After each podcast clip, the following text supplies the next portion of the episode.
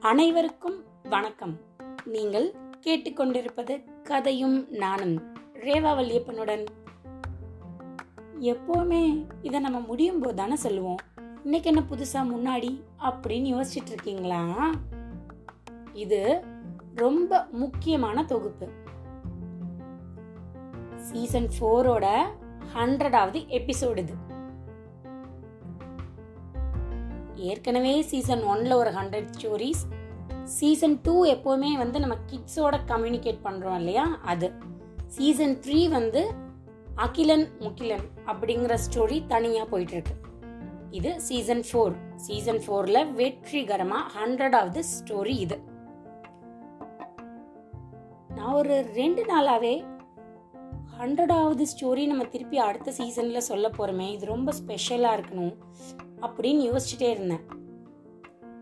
எங்கள் சித்தி எனக்கு அனுப்பிச்ச ஒரு குறும் படம் குறும் ஸ்பீச் அது மாதிரி சொல்லலாம்.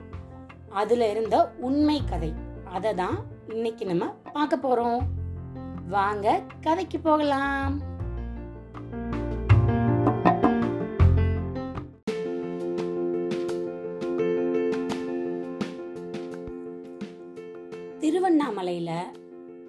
ரொம்ப பிரபலமான பெரிய பணக்காரங்களான அப்படின்னு அடுக்கிட்டே போகலாம் அது மாதிரி ஒருத்தர். அவர் பேர் வந்து கர்ணா. அவர் ரெண்டு பொறியியல் கல்லூரி தனக்கு சொந்தமா பிரைவேட்டா நடத்திட்டும் வர்றாரு. அவருக்கு ஒரு தங்கச்சி. அந்த தங்கச்சி டாக்டர் கல்யாணம் பண்ண மாப்பிள்ளை பார்க்கணும். மாப்பிள்ளையும் டாக்டராகவே பார்த்து கல்யாணம் பண்ணியாச்சு. டும் டும் டும் டும் டும் டும் பிப்பி பிப்பி பிப்பி பிப்பின்னு கல்யாணம் எல்லாம் முடிஞ்சிச்சு. முடிஞ்சதுக்கப்புறம் அவங்க ரெண்டு பேரும் சென்னையில் போய் அவங்களோட வாழ்க்கைய ஆரம்பிக்கிறாங்க. தனியாக பெரிய டிஸ்பென்சரி கிளினிக் அது மாதிரி நிறைய வச்சாச்சு. அப்படியே உருண்டு ஓடுது காலம். பத்து வருஷம் ஆச்சு கல்யாணம் ஆகி.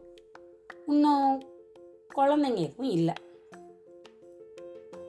என்னதான் பரபரப்பரப்பான வாழ்க்கை வாழ்ந்துட்டு இருந்தாலும் இந்த ஒரு முக்கியமான குழந்தை அப்படின்னு வரும்போது கஷ்டமாக தான் இருக்கும். ரொம்ப முட்டி மோதினதுக்கெல்லாம் அப்புறம் கருணாவோட தங்கச்சி வந்து கர்ப்பம் தெரிக்கிறாங்க. ரெட்டை குழந்தை. அவங்களுக்கு ரொம்ப சந்தோஷம். பல வருஷம் கழிச்சு குழந்தை பிறக்க போகுது. அதுவும் ரெண்டு குழந்தை பிறக்க போகுது அப்படின்னு சொல்லி. குழந்தை பிறக்கிற நேரமும் வந்தாச்சு. குழந்தை பிறக்கும் போது ஒரு குழந்தை இறந்தே பிறந்துருச்சு. இன்னும் ஒரு குழந்தை மட்டும்தான். கிட்டத்தட்ட அவங்க பாதி அவங்களோட வாழ்க்கையே போன மாதிரி அவ்வளோ ஒரு கஷ்டம். அந்த ஒரு குழந்தைய பறி கொடுத்ததுல. சரி மீண்டு வந்துதானே ஆகணும். இன்னொரு குழந்தைய வளர்க்கலாம் அப்படின்னு சொல்லி அந்த பையனை ரொம்ப ரொம்ப ரொம்ப சகல சௌரியங்களோட வளர்க்குறாங்க. அந்த பையனும் வளர்ந்துட்டே வரான். நம்ம இதுல காது குத்தி மொட்டை போடுற வழக்கம் இருக்கு. மேல்மலையனூர்ல அந்த பையனுக்கு காது குத்தி மொட்டை போடுறத வச்சிருக்காங்க. தாய் மாமா மடியில தானே வச்சு உட்காந்து போடணும்? கருணா வராரு. இவங்க வச்சிருக்க அதே தேதியில மேல்மலையனூர்ல இன்னொரு கோயில்ல பிரம்மாண்டமான திருவிழா. எப்படியும் ஒன்றரை கோடி மக்களாவது அந்த இடத்துல கூடியிருப்பாங்க. ஒன்றரை லட்சம். ஒன்றரை லட்சம் மக்கள் அந்த இடத்துல கூடியிருக்காங்க. அப்படி எதையும் டங்குன்னு கீழே போட்டா அது போன இடமே தெரியாது. வெறும் தலை தான் தெரியுது. அப்பேற்பட்ட கூட்டம். திருவிழா ஒரு பக்கம் இவங்களோட காது குத்து ஒரு பக்கம் நடக்குது. அப்படின்னு குத்துனோன்னு அழுகுது அந்த குழந்தை அந்த பையன். கொஞ்சம் பெருசானதுக்கு அப்புறம் தானே காது குத்துறாங்க. உடனே ஒரு வாழைப்பழத்தை வச்சு வாயில அப்படி சாப்பிட சொல்றாங்க காது குத்தெல்லாம் முடிஞ்சாச்சு. ஒரு மண்டபத்துல சாப்பாடு ரெடி பண்ணியிருக்காங்க.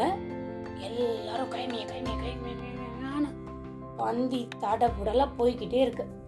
ஏன்னா ரொம்ப சீரும் சிறப்புமா பண்ணணும் அப்படிங்கறதெல்லாம் அவங்களுக்குள்ள இருக்கும் தானே. வந்தவங்கெல்லாம் சாப்பிட்றாங்க அப்படி அப்படியே போய்கிட்டே இருக்காங்க. இப்போ உடையவங்க போய் சாப்பிடணும் இல்லையா? கருணா தங்கச்சி மாப்பிள்ளை எல்லாரும் சாப்பிட போகும்போது அவங்க தங்கச்சி கேட்குறாங்க குழந்தை எங்க? உங்ககிட்ட தானே இருந்ததுன்னு அப்படின்னு. கருணாக்கு தூக்கி வாரி போட்டுருச்சு. என்னது? குழந்தை உங்க யார்கிட்டயும் இல்லையா? அவனை நான் உங்ககிட்ட கொடுக்கலையா? அவ்வளோதான் அந்த மண்டபத்தில் சாப்பிட்டுட்டு இருக்க அத்தனை பேரும் அரண்டு மிரண்டு உன்கிட்ட கொடுத்தனா என்கிட்ட கொடுத்தியா? யாரு கடைசியா பார்த்தா? இப்படியே போயிட்டே இருக்கு. என்ன பண்றதுனே தெரியல யாருக்கும். எக்கச்சக்க கூட்டம். ஒன்றரை லட்சம்னு வேற சொன்னோம். கோவில் திருவிழா வேற ஒரு பக்கம். இந்த மண்டபத்துல இருக்கானா? அவன் வெளியில போனானா? ஒன்னும் தெரியல. ஆளுக்கு ஒரு பக்கமாய். எத்தனை தசை இருக்கோ மூளை முடுக்கு இருக்கோ அத்தனை பக்கமும் தேட ஆள் போயிட்டாங்க. தேடுறாங்க தேடுறாங்க தேடுறாங்க தேடிட்டே இருக்காங்க.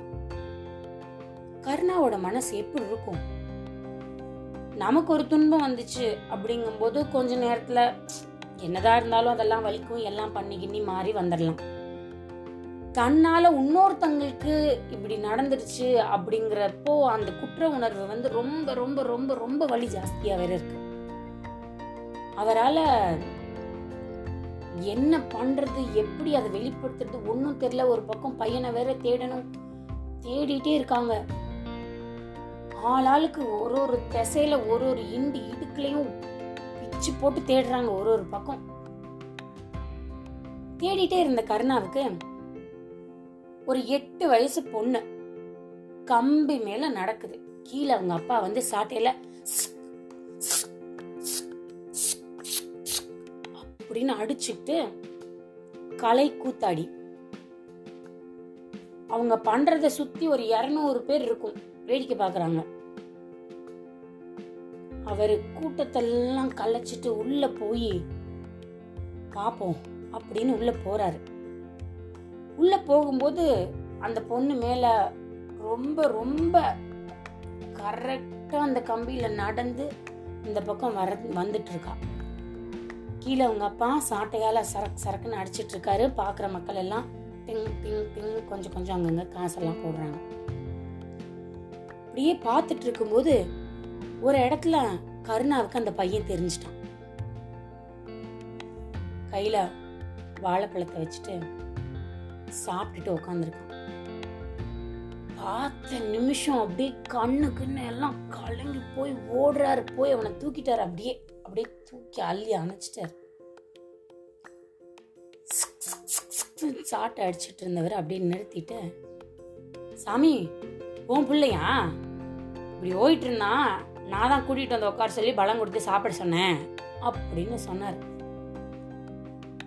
கருணாவுக்கு எங்கேயோ அப்படியே திரிஞ்சிட்டு இருந்த உசுர் இப்பதான் வந்து சேர்ந்திருக்கு.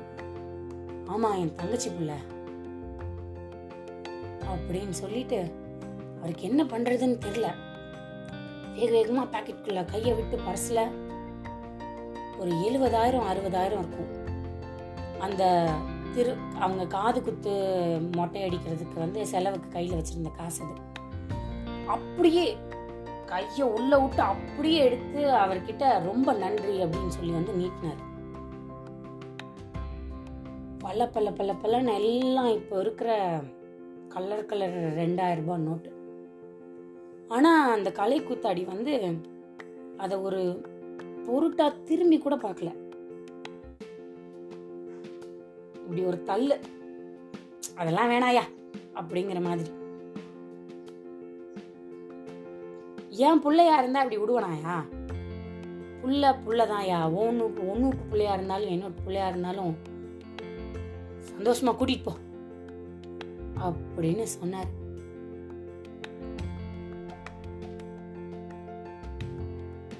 பையனை காப்பாத்தி கொடுத்தது முத சந்தோஷம்.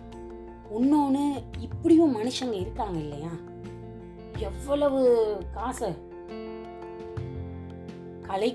கலைக்கூத்தாடியா இருந்து வாழ்க்கையை நடத்துறதுக்காக தினம் ரோட்ல பண்றதுக்கும் இந்த காசை வாங்கிட்டா அவனோட வாழ்க்கை மாறுறதுக்கும் எவ்வளவு வாய்ப்பு இருக்கு?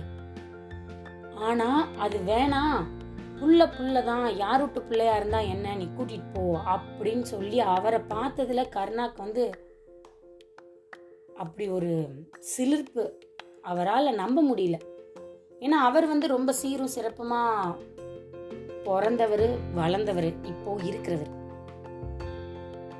சாமானிய மனிதன் அப்படிங்கிறவளோட பவர் அதோட உண்மை அதை வந்து அப்பதான் அவர் உணர்ந்தார். ஒரு வழியா பையன் கிடைச்சிட்டான்.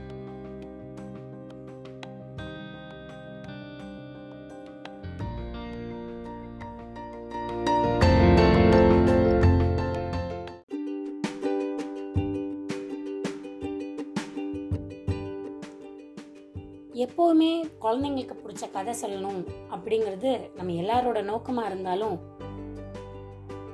குழந்தைங்களுக்கு நல்ல குணங்கள் போய் சேரணும் அப்படிங்கிறது உண்மைதான். கண்டிப்பாக முக்கியமாக குழந்தைங்க கிட்ட நீங்கள் என்ன செய்கிறீங்களோ அதுதான் உங்களுக்கு பின்னாடி.